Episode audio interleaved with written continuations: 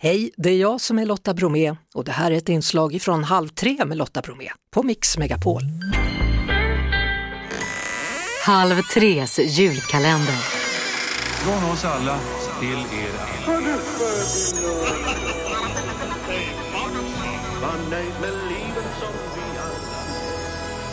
Då öppnar vi den 19 luckan då och säger julen är här. Välkommen Kristina Möller Tack så mycket. från Måltidsakademin bland annat. I dagens lucka så hittar vi inte bara dig utan också en julskinka. Ja. Vad är det med julen och skinkor? ja, det är ju en lång tradition vi har av fläskkött. Och eh, det var faktiskt vikingarna som på sin- sina stora vinterfester så åt de bara skinka och så drack de mjöd. Det var allt. Ja, det var allt. Ja. Och när plockar man upp det då? Ja, eh, vi eh, har ju ätit skinka väldigt länge. Man hade ju julgrisen eh, redan på sommaren som man lät äta gott så att den skulle bli fet och så vidare. Och sen så slaktade man ju den eh, ungefär vid Lucia. Och sen, vad gjorde man med den då? Ja, då var ju eh, grishuvudet och skinkan, de var ju liksom klara detaljer. Men sen gjorde man också väldigt mycket korv och andra rätter. Och man åt ju allting. Man åt svansen och man åt eh, grisfötterna och man åt trynet. Och man gjorde skokräm och ljus av grisen. Bara det liksom, både ljus, skokräm och äta. Ja. Hur fick man ihop det? Ja men du vet det var ju som vi egentligen skulle leva, väldigt eh, hållbart och använda allting och det gjorde man ju, man hushållade väldigt bra. Mm. Det är sällan man ser det nu för tiden, en, ett grishuvud med ett äpple i munnen, men så var det förr. Ja absolut, jag menar på 40 och 50-talet fanns det, det var vanligt. Hur kommer det sig att vi grillerar skinkan?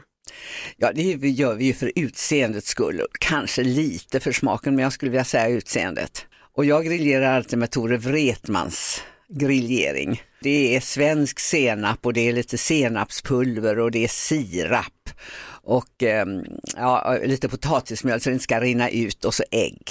Och det blir härligt, vackert och gott. När brukar du grillera? Jag grillerar dagen före julafton.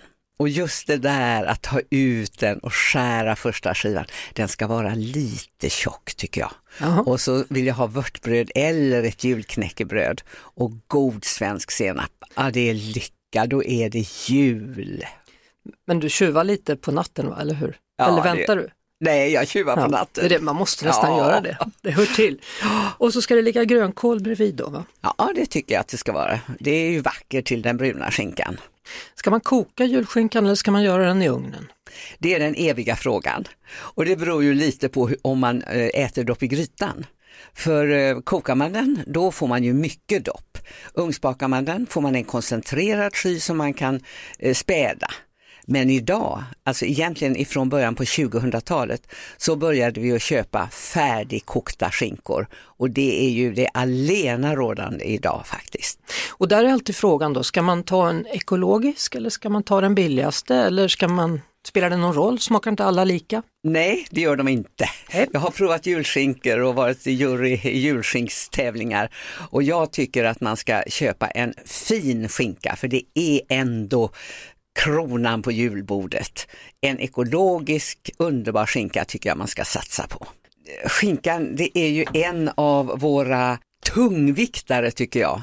Skinkan och korven och eh, syltan. Men skinkan är den stora tungviktaren. Men då har vi klarat av kronan på verket då här i luckan. Ja, Halv tre med Lotta Bromé på Mix Megapol. Ett poddtips från Podplay. I podden Något Kaiko garanterar östgötarna Brutti och jag, Davva, dig en stor dos skratt. Där följer jag pladask för köttätandet igen. Man är lite som en jävla vampyr. Man har fått lite blodsmak och då måste man ha mer. Udda spaningar, fängslande anekdoter och en och annan arg rant. Jag måste ha mitt kaffe på morgonen för annars är jag ingen trevlig människa. Då är du ingen trevlig människa, punkt. Något Kaiko, hör du på Podplay. Därför är gardinerna.